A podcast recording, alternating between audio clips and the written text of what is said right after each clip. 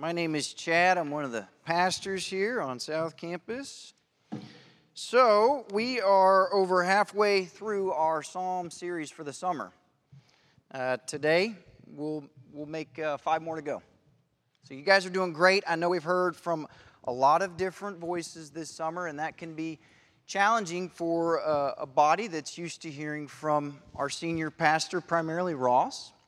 So, it's a, it's a privilege and an honor to to be a vessel of God in proclaiming His word this morning. I just wanted to pat all of y'all on the back for listening to what God has to say to you through many different voices. So before we jump in, let's look to the Lord in prayer and ask His blessing on this time. Father, we come to you through your Son and by your Spirit, and we praise you, God. Thank you for saving us through your Son, Jesus. Thank you for your word. Thank you for your spirit who helps us know what your word says and then gives us the power to apply it. Pray that we would hear your truth through your word this morning. Bless us during this time. In Jesus' name, amen. So let me ask you something. Uh, have you ever had a problem uh, that got you all worked up? And if you would have just left the problem alone, it would have worked itself out.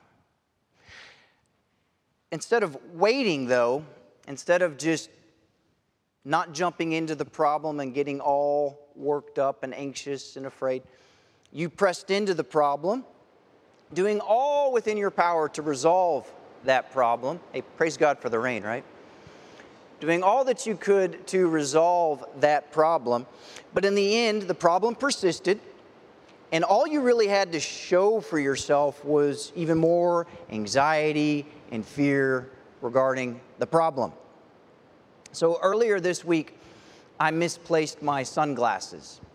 Now, I know what you're all saying. They're just sunglasses. Go down to the convenience store, buy a new pair. Well, I really like these sunglasses. I've had them a long time 12 years. I know, I know that. I know when I bought them.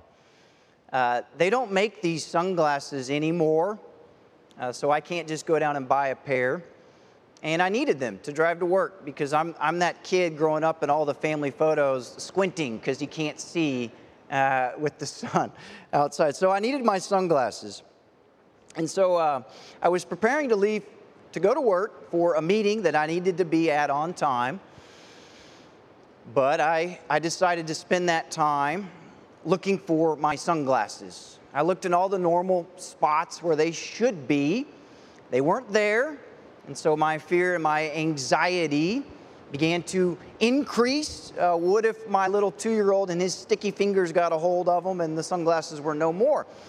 So I pressed on, uh, determined to resolve this problem, looking in uh, more unusual places, looking under the couch, looking in that, that drawer that we all have in our kitchen just filled with random stuff that you're not quite sure what to do with.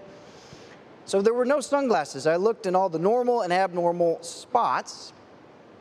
And what I should have done, what I should have done is just gone to work and shown up on time for the meeting I needed to be on time for. Because what I didn't know at that moment was that my sunglasses were hiding in the backyard in some tall grass that I would never find and that my four year old later that day would find them as she was just randomly playing on her swing. So the problem was not something I could fix in the time that I had, but that was where my focus was, my energy, and it got me all worked up, got me all afraid, and the problem persisted, and it eventually worked itself out. So, this is a really silly example to prove a point we get anxious, even fearful, about troubling circumstances as trivial as lost sunglasses. We do. We get worked up about trivial circumstances that are troubling. And if this is true, how much more worked up, anxious, and fearful do we get about troubling circumstances that are legitimate? Legitimate circumstances so, our psalm this morning is Psalm 49. And it's going to focus on a legitimate, troubling issue. So go ahead and turn to Psalm 49. And here's what I want you to know overall about this psalm Psalm 49 is about believers, Christians presently, faithful Jews then, dealing with the anxiety and the fear we feel when threatened by rich and powerful unbelievers, oppressors, those we might call the powerful elite or the unbelieving elite, those who do not know God yet have enough money and power to push along an agenda that makes us feel threatened, that makes us anxious and fearful. So, the author of our psalm was a believing Israelite who was forced to endure threats. Threats from rich and powerful, unbelieving Israelites who were corrupt. Okay, so that's the context of our psalm. That's what we're going to be looking at this morning. And in this psalm, our author poses a rhetorical question, meaning the obvious is answered. The answer is obvious. His rhetorical question is why should I fear the threats of the rich and the powerful who do not know God? Why should I fear the threats and the powerful, the threats of the rich and the powerful who do not know God? But because it's rhetorical, it's more a statement of fact, meaning there's no reason, there's no reason that I should fear or any believer should fear when encountering threats from rich and powerful unbelievers. And we're going to talk about those threats. Now, for the vast majority of this this morning, we can't really relate to the direct context of our psalmist. I can't imagine being in a situation where I am threatened by a rich and powerful person who does not know God, and I don't have the ability to simply call the police or hire a lawyer and file a lawsuit or, or call my representative. So that's not exactly what we're going to be talking about this morning. The threats that we're going to be talking about that I believe we feel as Christians from the rich and powerful who do not know God is what's called an existential threat an existential threat. Now, an existential threat is something we perceive or we observe on a massive scale, global or just our country here, but it's on a massive scale, and it's this antagonistic agenda that we feel is against us as Christians. It's threatening our way of life, it's threatening our institutions. We fear it could be the demise of all that we hold dear in our country. So, what the specifics of this existential threat are, I'm going to leave up to you. Because there's many threats that we perceive, and there's many sides to those threats. And so you just pick one that you view as very threatening and just hold on to it as we talk through this sermon this morning. So we sense this we sense this threat, this existential threat on a, on a massive scale with this antagonistic agenda coming for us to change our way of life. Should we be anxious about it? Should we fear it?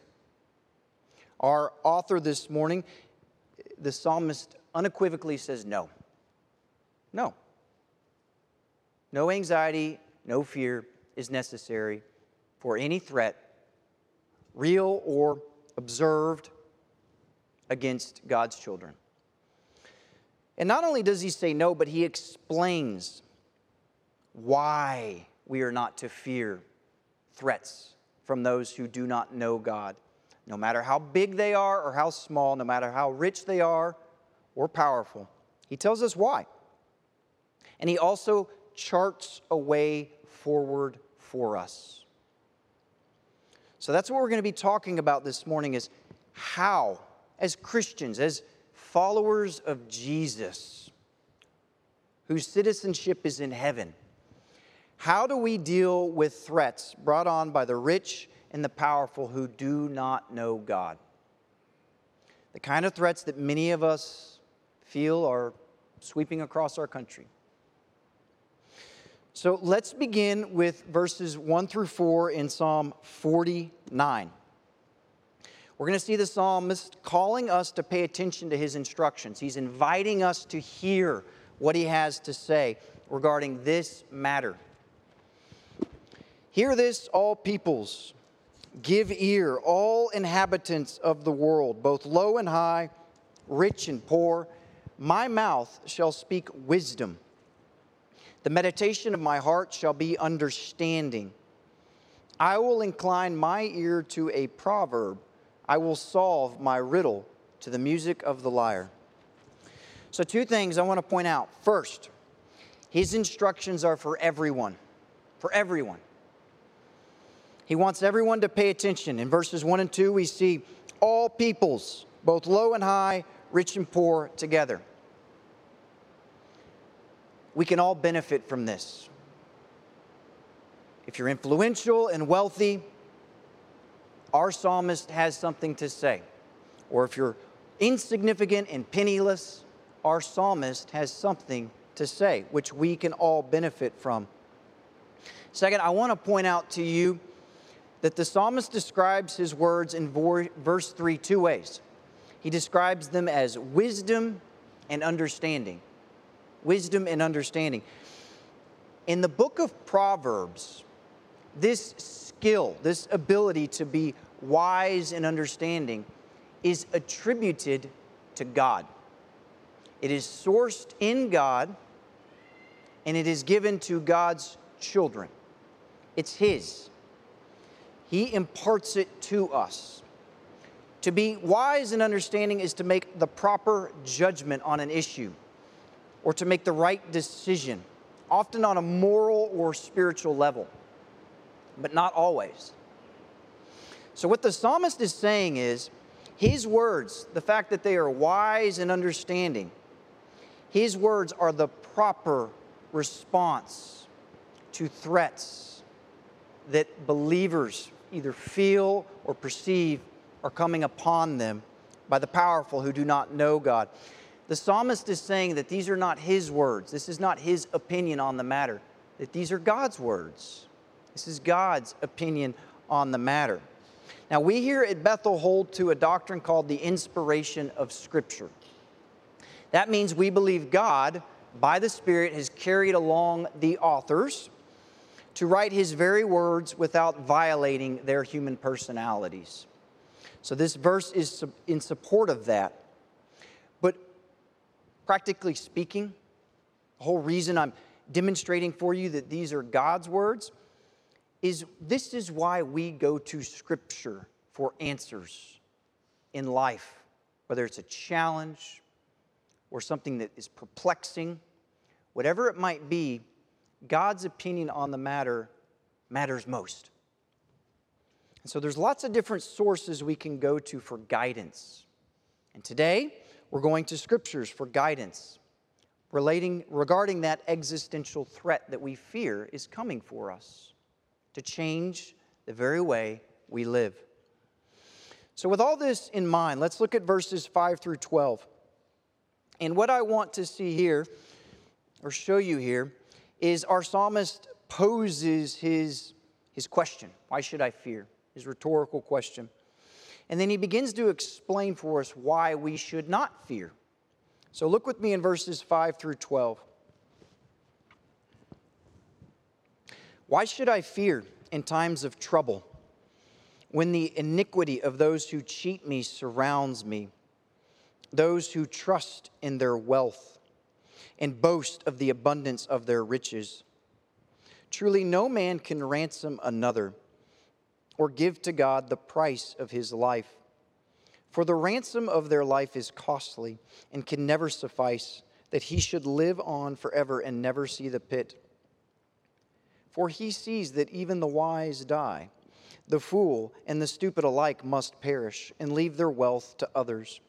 Their graves are their homes forever, their dwelling places to all generations, though they called lands by their own names. Man in his pomp will not remain. He is like the beasts that perish. So, why are we not to fear the threats, no matter how large or small, from those who do not know God. In the end, all people die, and even the rich and the powerful do not have enough wealth, do not have enough powerful to escape death. So in verse 5, we see our psalmist describe these unbelievers as those who cheat me.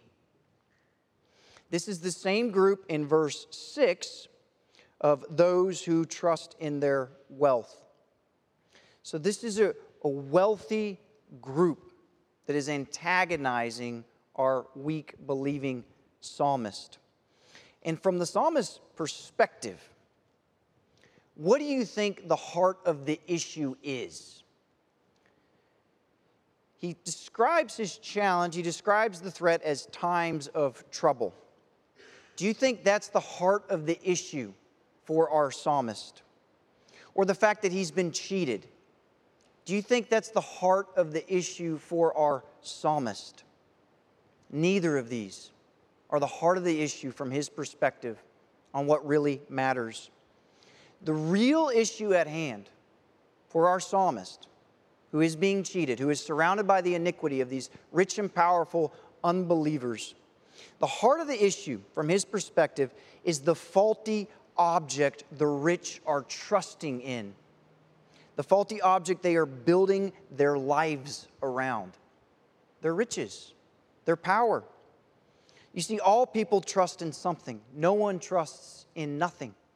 We all trust in something to provide security for our lives. And the rich in our psalm are trusting in their wealth and its subsequent power for their security. So, from this point forward, our psalmist and his wisdom is building a case for why that is a foolish move on their behalf. So, read with me verses 7 through 9 again. Truly, no man can ransom another or give to God the price of his life. For the ransom of their life is costly and can never suffice, that he should live on forever and never see the pit. So basically, the psalmist's assessment of these, these rich, these powerful who do not know God and yet are trusting in their riches and their power is that they might have the resources to cheat other people or even buy off other people but they cannot cheat death, and they cannot buy off God. This is beyond their ability as people. One commentator put it this way All the money in the world cannot buy anyone a single day of life beyond what God has decreed. And our psalmist is putting his finger on that. Yet, they still try today. If you are looking to waste some time, just Google Technology that will make us live forever. You'll see all kinds of soon to be cutting edge inventions or awesome ideas to help people cheat death, live forever. You'll see everything from the cutting edge tech of uploading our minds onto some device to still, it's still around. People are still utilizing uh, cryo, uh, uh, what is it, cryogenic freezers to preserve their bodies for, I guess, eternity until technology catches up. Everyone wants to live forever, but there's no tech, there's no money, there's no power that can cheat death or buy God off.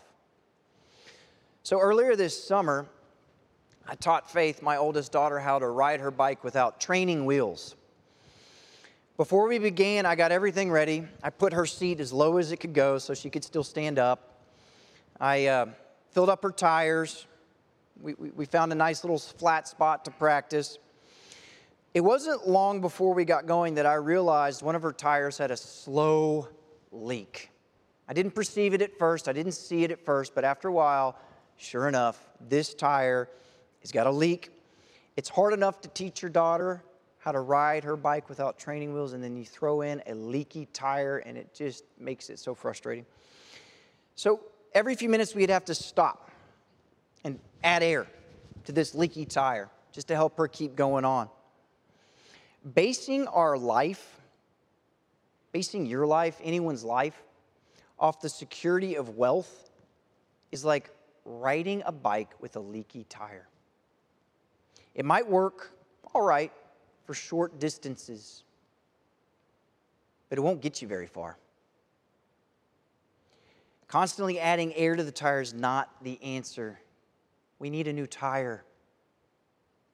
The rich in our psalm need a different object to trust in. Verse 6 those who trust in their wealth. These rich, these powerful who do not know God are trusting in the wrong object. This object will not help them overcome their greatest security issue death. It won't get them there. It's a leaky tire. Let's look now again at verses 10 through 12, where the psalmist kind of broadens his scope, focusing on all people, basically saying that death comes for all people. Read with me verses 10 through 12. For he sees that even the wise die, the fool and the stupid alike must perish and leave their wealth to others. Their graves are their homes forever, their dwelling places to all generations. Though they called lands by their own names, man in his pomp will not remain. He is like the beasts that perish. As long as the Lord tarries, as long as the Lord Jesus Christ tarries, we will all die one day. That's what our psalmist is saying. So, why does this reality that the death can't, that the rich can't cheat death or buy God off, and that all people will die, why does this reality provide our psalmist godly assurance to not fear the rich and powerful who do not know God? All people are just people. We are all the same, and that we are all people who will all die. And in the end, none of us holds any power. God alone holds in his hand the power of life and death. And that's who our psalmist is trusting in. It's, it's helpful to ask ourselves who or what are we trusting in? Who or what are we trusting in for security? Both now and in, in the life to come, the reality that death awaits us. So, our wise psalmist is calling us, all of us, to not trust in anything faulty. And anything faulty is anything outside of God and His Son. It's all shaky ground except for the Lord. So let's look now at verses 13 through 20. Here our psalmist continues imparting wisdom and understanding on the foolishness of the rich trusting in their wealth and power rather than God. 13. This is the path of those who have foolish confidence. Yet after them, people approve of their boasts. Like sheep, they are appointed for Sheol. Death shall be their shepherd, and the upright shall rule over them in the morning. Their form shall be consumed in Sheol, with no place to dwell. But God will ransom my soul from the power of Sheol, for he will receive me. Be not afraid when a man becomes rich, when the glory of his house increases. For when he dies, he will carry nothing away. His glory will not go down after him. For though while he lives, he counts himself blessed, and though you get praise when you do well for yourself, his soul will go to the generation of his fathers, who will never again see light. Man in his pomp, yet without understanding, is like the beasts that perish. So here our psalmist, what he's doing is he's showing us a very stark contrast. The contrast is between what the unbeliever and what the believer can expect beyond the grave. Let's look more closely at the eternal destiny of those who do not know God. It's not a pretty picture, but I think that's the point. The psalmist wants everyone to see this is not the right path. Verse 13 This is the path of those who have foolish confidence. What he's saying is, this is the path of those who trust in anything other than God ultimately for their security, to overcome death. In verses 14 through 15, he lays out that path, or 14 through 20, rather. We see three times in verses 14 and 15 this mention of Sheol. Now, sometimes Sheol is just a place of the dead. But here, Sheol is more than just a metaphor for the grave, it's the place of eternal destruction for those who ultimately reject God. Our psalmist goes on to describe Sheol as a place where the once wealthy are now bankrupt in the fullest sense of the word. Look at the first line of verse 17. He will carry nothing away. What he's saying is, you can't take anything with you, not your money, not your possessions, nothing. Look at the second line of verse 17. His glory will not go after him. This is saying that they will have no fame, no power, no influence that they assumed they were benefiting from in this life. That which once gave them meaning and significance is forever gone. And finally, the second line of verse 19. Go ahead and look at that. They will never again see light. Now, this is troubling. I, I kept digging around on this because it just was very unsettling. This very well could mean exactly what it says that there will be no light. That for those who do not know God and ultimately reject God, their eternal existence will be shrouded in darkness. So, this is the eternal death awaiting those who do not know God and ultimately reject God. It's intended to be shocking and sobering. So, let's look now at the life beyond the grave, the life to come for the believer, those who who know God, who have trusted in His Son for the forgiveness of their sins. It's interesting, it's not given as much space, but the point comes across. It's a stark difference. So look at the third line of verse 14. We see, and the upright shall rule over them in the morning. This ruling over in the morning is a picture of God one day delivering those who have trusted in his Son, from all corruption, from all evil, from all wickedness, from all threats, and even vindicating them, giving them the right to rule with his Son on a new earth, free from sin. So, God will one day, without question, He will one day, without question, prove our faith. God will do this. He will prove our faith in His Son as the good, the wise, the true choice. For the believer, that day will ultimately come when the Lord returns, when he establishes his rule. This is not a day we as the church usher in, this day where the rule of God covers the face of the earth, where king, the kingdom of God is firmly planted and everyone is living according to that. This is a day that the Lord will usher in. So read with me again, verse 15. I want to point one thing else out to you. Verse 15 says, But God will ransom my soul from the power of Sheol, for he will receive me.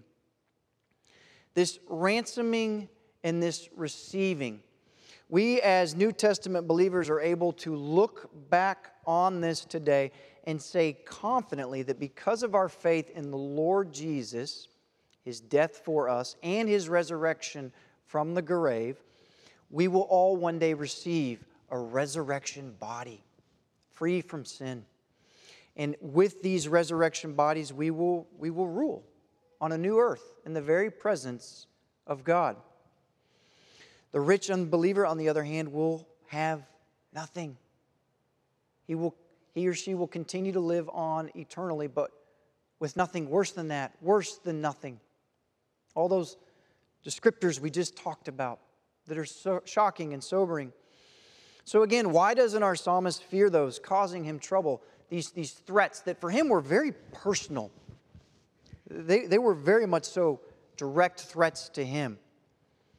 He didn't fear because he knew and he trusted that the soon to be fulfilled hope that he was holding on to is far superior to the false security and the temporary doom or the temporary power of the wealthy who reject God and their impending doom. His hope was superior in all ways to anything that those who do not know God are temporarily enjoying. And his hope is superior to the impending doom awaiting them. So that's why he didn't fear. He held on to that hope. But what about this question that we've, we've posed of responding to, to threats of the rich and powerful who do not know God? What does our psalmist teach us on responding to them more than just not fearing them? So, again, according to our author, what do you think he identifies as that which separates him from those who do not know God?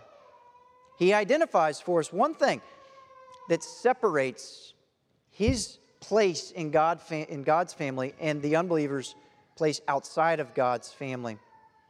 He calls it understanding. Look at verse 20.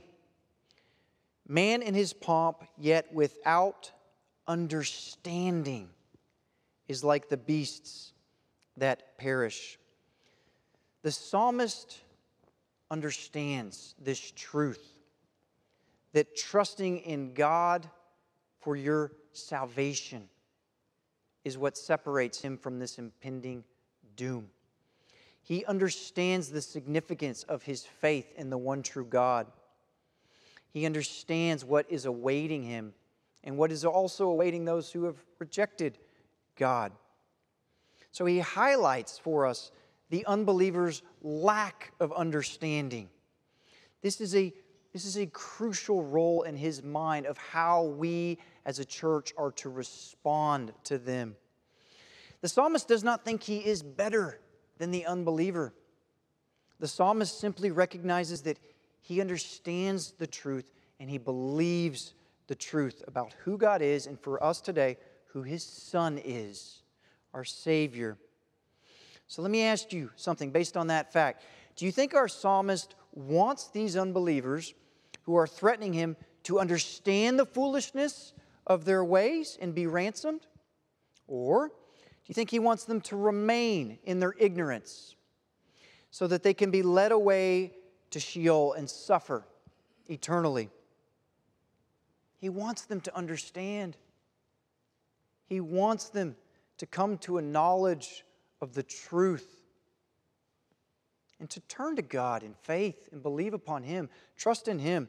For them, again, the Lord God, the one true God, the God of Israel. For us today, the Lord Jesus Christ.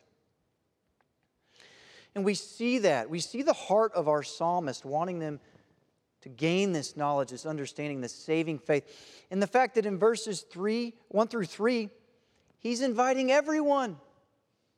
He's calling everyone to come and hear what he has to say. He wants to impart this wisdom, he wants to impart this understanding on eternal matters to everyone. That's his heart. He wants everyone, including those threatening him, to understand and to believe rightly in the Lord. So, what about us today, Tyler, Texas? What's our response to this existential threat that we, we sense is coming from the corrupt elite, whoever they are, and whatever the threat might be? What's our response to those who do not know God? And yet we fear they might change our entire way of life. How do we as a church deal with this threat? We don't fear unbelievers as threats. We engage with them as ambassadors of Christ. We don't fear unbelievers as threats. We engage them as ambassadors of Christ. You see, unbelievers are not threats, they are people. They are people who do not know God, who need to understand who Jesus is, what he's accomplished, and trust in him in order to be forgiven, in order to escape this doom. to pass from death to life. How does God, how does God see these people who do not know him? Does he see them as threats? God sees unbelievers as image bearers, people he's created that he sent his son to die for so that they might be forgiven, so that they might be saved from the penalty and the power and the presence of sin. You see, sin is the enemy, sin is the problem. And sin is in every one of our hearts. Even those of us who have trusted in Christ, we still have the flesh. We're still wrestling with the sin within. What our psalmist is telling us here is we are mistaken if, as a church, we align ourselves with a cause that believes we can establish God's kingdom by passing good laws and electing the right officials. Laws and elected officials are not the stuff of God's kingdom. A saving relationship with Jesus is. Because we're looking at it from an eternal perspective. Our citizenship is in heaven. Remember what Jesus said before he returned to the Father? He gave us very clear instructions regarding our posture toward unbelieving people. He told us to go and to teach everyone the truth of who He is, the Redeemer, so that they might believe in Him and experience redemption. Perhaps some of you are asking yourself, well, what if they refuse to believe and their, their threats, their threatening agenda persists? Well, the psalmist makes clear for us that that's God's business. God will one day dole out justice for those who have rejected his son. But until that day comes, those of us who have believed upon Jesus alone for the forgiveness of our sins, we are called to lovingly engage with unbelievers as ambassadors of God's Son. We're to share with them the life saving message of who Jesus is and what he's accomplished and come alongside them and help them to grow. Remember, we were all at one time on that, in that other camp, so to speak. Every one of us at one time was someone who did not know God. So let's be people who are known by our love for the lost, our love for the lost, and not our laws against them. Let's be people who are for the salvation of the lost and not against their sins. So, how do we do this? This is, this is, this is a big ask. We've been sent. Every single one of us has been sent. We are all on mission. Whoever you come across that does not yet know God, that's your mission field. Whether they're at work or across the street, we are to share with them who Jesus is, what he's accomplished on the cross, and how you receive that forgiveness by trusting in him. This is what we've been called to. And it's, it's frightening, it's difficult. But if we keep this eternal perspective that God is governing, God does have a plan, and God has given us a mission, a posture towards those who do not know Him, it's to lovingly engage as ambassadors of Christ. Let's pray. Father, we come to you as those who are weak. What power do we have? We have the power of the gospel, Lord. I pray that we would we would share that life changing message with others, that we would live out the truth of who Jesus is, that that would be how we utilize our time, our efforts, our energy, that we would be a church that demonstrates love, always in accord with truth. Pray your blessing upon us. Pray that you would guide us in your wisdom by your Spirit. In Jesus' name we pray. Amen.